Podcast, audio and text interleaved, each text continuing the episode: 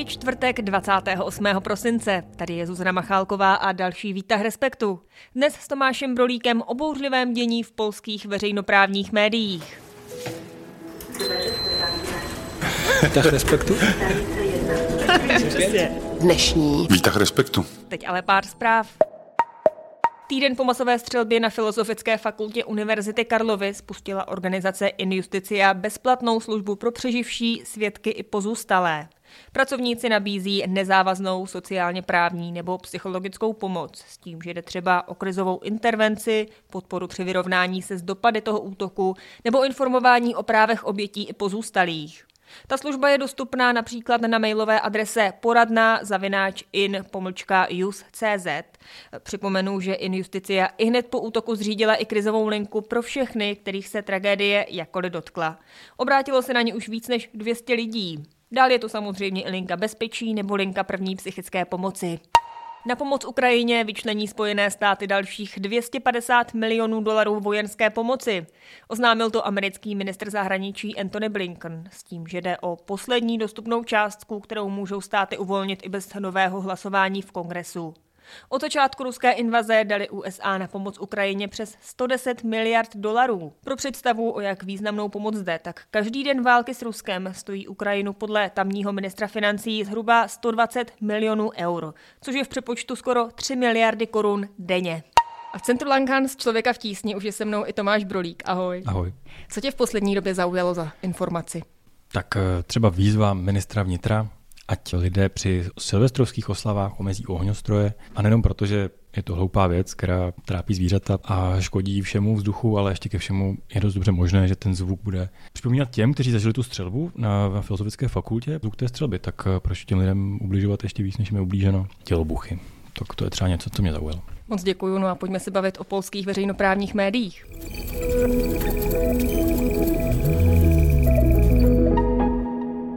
Dnešní. Výtah respektu. Mediów publicznych, jak Państwo wiecie, czy domyślacie się, tam są gigantyczne przyrosty zatrudnienia, tam niektórzy ludzie, ci, którzy służyli propagandzie, zarabiali gigantyczne pieniądze. Od 81 roku żadna władza nigdy nie wyłączyła sygnału telewizyjnego. Każdy polski obywatel, który finansuje media publiczne, ma prawo żądać od nich rzetelnej, profesjonalnej i uczciwej informacji. Jsou to jen zhruba dva týdny od toho, kdy nová polská vláda premiéra Donalda Tuska získala důvěru Sejmu a kdy spolu se svými ministry složil přísahu u prezidenta Andreje Dudy. No a už teď se dějí velké změny, tedy alespoň v polských veřejnoprávních médiích, kdy ta nejnovější informace je, že tamní ministr kultury rozhodl o jejich likvidaci. Tento krok je ale reakcí na předchozí události, tak si je nejdřív připomeňme. Tomáši, nová vláda Donalda Tuska slíbila reformovat média, která měla strana PIS posledních 8 let pod kontrolou, využívali je ke své propagandě. Před Vánocemi proto polský minister kultury odvolal dosavadní šéfy veřejnoprávní televize, rozhlasu i státní tiskové agentury a bylo tedy povoláno nové vedení veřejnoprávních médií. Tak jak ty bys schrnul těch jejich posledních 8 let fungování? Jak jsi říkala, že z nich vláda udělá nástroj propagandy, tak to je vlastně asi docela přesný popis. Tam je docela důležité, nebo v tom, jak ten příběh se zatím odehrává a jak se ještě bude odehrávat, ať už se bude hrát jakkoliv, tak je důležité, jak ta propaganda vypadala. Protože to úplně nebyla jako média, která by třeba stranila nebo nadržovala. To byla taková, takový způsob informování, který jako místy hraničil až jako s parodií a to sloužení, co myslím, že to sloužení je důležitý slovo, bylo tak, tak zřejmý a tak jako groteskní, že to bude jako důležitý v tom boji teď té bývalé vlády o to, jako jak vyprávět to, co se teďka s těmi médií děje. Prostě každý věděl, co se těch 8 let děje. To byly takové, že všude vždycky, když tam měl moderátor, to tam běží jako ten pásek dole. To je takový fenomén prostě na polského internetu a vůbec polského života. Protože tam prostě běží, jako u nás tam třeba běží, že nevím co, že šéf Senátu je na návštěvě, nevím tam a tam, tak tam prostě běží jako informace jako polská opozice opět zradila svoji vlast. A jako tímhle tím, a ty to nepravdu, nevím, jestli přesně tenhle pásek tam proběhl, ale jako určitě byl nějaký horší. On tam jako důležité říct, že samozřejmě každá vláda má polskou televizi nějak pod kontrolou, mnohem víc než českou. Ten vztah mezi aktuální vládou, právě vládnoucí vládou a vedením televize je daleko přímější než u nás. Takže to je něco jiného, asi řekněme, ale to, co politicky dělá, tak to se velice jako rychle změnilo přesně v takovou, jakože Severní Korea není moc daleko od toho, jak to bylo jako legrační a vlastně bez nějaké jako snahy dělat, že nesloužíte. A bylo to zřejmé i Polákům, nebo to je zřejmé nám zvenčí? Bylo to zřejmé především Polákům, kteří se na to koukali, kteří se na to pak už ani nekoukali. A jako by tak nějak parodicky se na to zpravodajství, eh, na ten pořad zprávy, jako vědomošti, což je ten hlavní, co naše události, kolik, tak eh, možná 10% Poláků, třeba třetina voličů PIS snad možná věřila tomu, co se tam říká, co tam ti lidé říkají. Ale jako zbytek se tomu smál, nebo tím byl znechucený, takže to věděli jako úplně všichni v té zemi. No a když tedy minister kultury odvolal vedení veřejnoprávních médií, tak se zvedla velká vlna nevole. Tak z jakých řad to vlastně bylo? Byli to zaměstnanci, byli to poslanci PIS, nebo to byla veřejnost? Veřejnost to byla velmi málo. Bylo to hlavně poslanci PIS, kteří tam pak šli bivakovat nebo bránit tu televizi.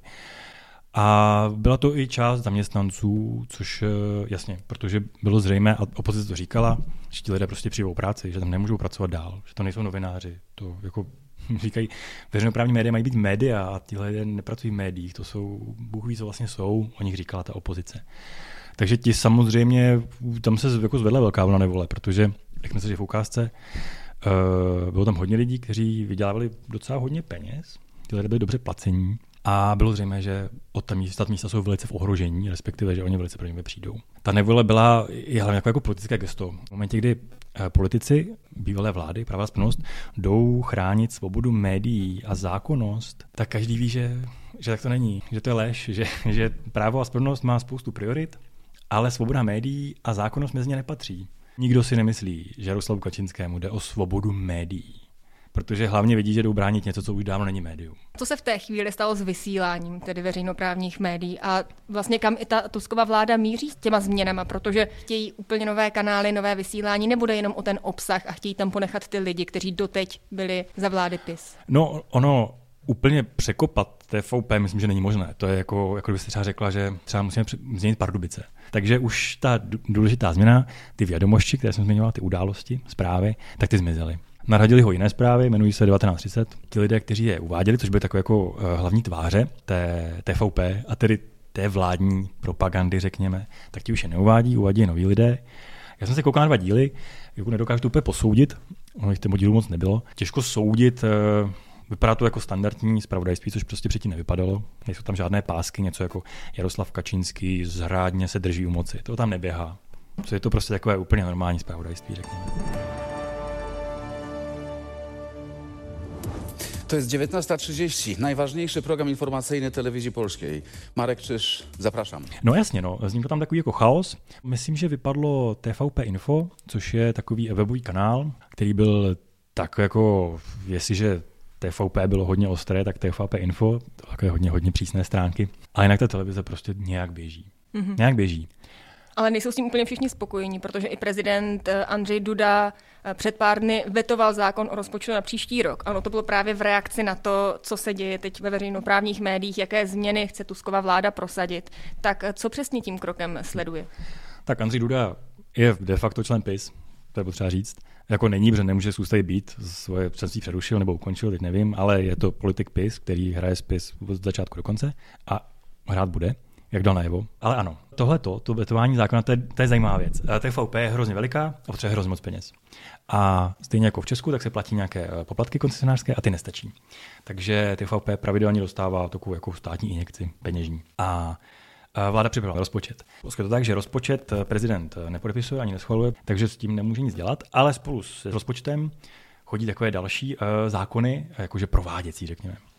A v jedné z nich přesně tak bylo napsáno, že se z rozpočtu vyhrazuje 3 miliardy zlotých, což je nějakých kolik 18, 20 miliard korun. Možná pro TVP a možná ne. Jsou prostě tam jako připravené, byly potřeba, ale a to ta vláda říká dlouho, jsou jako důležitější věci, na které je bychom ty peníze mohli dát, ale uvidíme, jak bude potřeba, protože třeba dětská onkologie a psychiatrie. Na y, choroby rzadkie, genetyczne, tam gdzie ciągle małe dzieci Y, umierają i jeśli jeszcze coś z tych 3 miliardów zostanie, także na inne programy onkologiczne. Ale przede wszystkim onkologia dziecięca i psychiatria dziecięca, te najbardziej potrzebujące y, wsparcia finansowego obszary w, w zdrowiu. A prezydent to zawetoval, což byl z jeho strany politický manévr. Chtěl asi dostat do úzkých uh, vládu. Potíž je v tom pro prezidenta Dudu, že s tím ta vláda počítala podle všeho. A vlastně ten jeho, to jeho veto, on ještě řekl, mám vlastní zákon, který teď předávám a zjednejte o něm co nejdříve. Ale parlament, který má pod kontrolou teďka už ta vláda, řekla, my o něčem takovém nebudeme, my máme svůj program práce a vaše zákony nás příliš nezajímají, prezidente. Takže jenom prostě nakonec eh, pořad a uvidíme, někdy se na něj dojde. A vyhlásil minister kultury to, říkal, fajn, když eh, nemáme tedy možnost, ani možnost tu TVP dodotovat, tak eh, musíme přestoupit do nozového režimu. A ten nouzový režim je ta likvidace, kterou vidíme v českých titulcích, což působí hrozně dramaticky, ale on to je spíš jako technicistní termín. Co to znamená v praxi tedy? Jak fungují tady ta veřejnoprávní média hmm. v Polsku v likvidaci? V praxi to znamená tak, že vysílají úplně normálně, ale řídí likvidátor, nebo prostě osoba, kterou eh, jmenuje majitel, což je stát, nebo ten, kdo má prostě pravomoci. Takže to už se ví, kdo je takzvaným likvidátorem televize a ten člověk má velké pravomoce. Ono totiž ta uh, vládní koalice, ještě předtím, než se chopila vlády, ta současná, tak ona říkala, uděláme jako hodně rázný kroky v soudnictví a hodně rázný kroky v médiích. Ona to prostě říkala od začátku. A jeden z těch možných eh, scénářů, jakým to udělat, bylo rovnou do té takzvané likvidace tam jde poslat rovnou. A mít vlastně po ruce toho likvidátora, který může dělat spoustu věcí. A nakonec se rozhodli jinak eh, to dělat, a najednou jim prostě Andřej Duda dal jako jistou záminku pro to, to udělat, tak to udělali. Przez 8 lat przyzwyczajał siebie, Polskę, swoją partię do tego, że media publiczne są własnością polityczną, finansową PiSu i jego akolitów. Tak nie jest. Ono to pro ten chod televize vlastně neznamená skoro nic. Divák to víceméně nepozná a hlavně divákovi je to trochu jedno, protože divák ví, že televize nebyla v pořádku a teď se s ní děje něco, co se s ní prostě nemohlo nestát. Samozřejmě s výjimkou té části lidí, kteří si skutečně myslí, že vláda jsou zráci a agenti. Jasně, to je třeba 10% lidí, ti si to myslí, ti jsou nespokojení s tím, co se děje. Ale zbytek víc nebo méně ví, že tohle se nějak stát muselo a nebudí to vlastně zhrození nad tím, že přestalo vysílat TVP, co budeme dělat. No a v tomto stavu to nemůže být věčně, tak co teď můžeme očekávat, že po novém roce hned na začátku začnou nějaké další změny, nebo v jakém stavu by to mohlo být? Takhle, teď rozhodně jako nedokážu to přejímat úplně dokonale, ale co se stane, teď tam panuje chaos, takže příštích eh, týdnech ten chaos nějak skončí. A z tohohle jakoby provizorního fungování, kdy OK, ty, to, to spravodajství 1930 asi dělá mnohem méně lidí, než dělalo vědomosti, protože nikdo vlastně neví, jestli, jestli ho to nové vedení chce, takže tam jako jistý jako nepořádek v tom, kdo vlastně jako má pracovat, nemá pracovat, ten asi pomine a začnou se nabírat noví lidé a tak se začne budovat znova. O polských veřejnoprávních médiích jsme dnes mluvili s Tomášem Brolíkem. Moc děkuju. Já děkuju. A co si dočtete už v tuto chvíli na webu Respektu schrnuje zástupce šéf-redaktora Ondřej Kundra. Kolega František Trojan, který vedle politiky sleduje i sport, se zaměřil na důchody sportovců, jaké to sportovci mají, eh, když zestárnou, eh, jak na tom vlastně finančně jsou. A potom máme takovou velkou anketu, která se ohlíží za tímhletím rokem a vlastně jsme se ptali různých respondentů a respondentek, které politické kroky podle nich byly dobré, co se letos povedlo, protože o tom, co se vlastně povede, se mluví poměrně málo, tak na to jsme se chtěli zaměřit. Výtah. Jo. Výtah respektu. Co ještě jiného? Dnešní. Výtah respektu. Tady je dnešní výtah respektu u konce. Moc děkuji, že posloucháte a těším se na slyšenou zase zítra v pět odpoledne.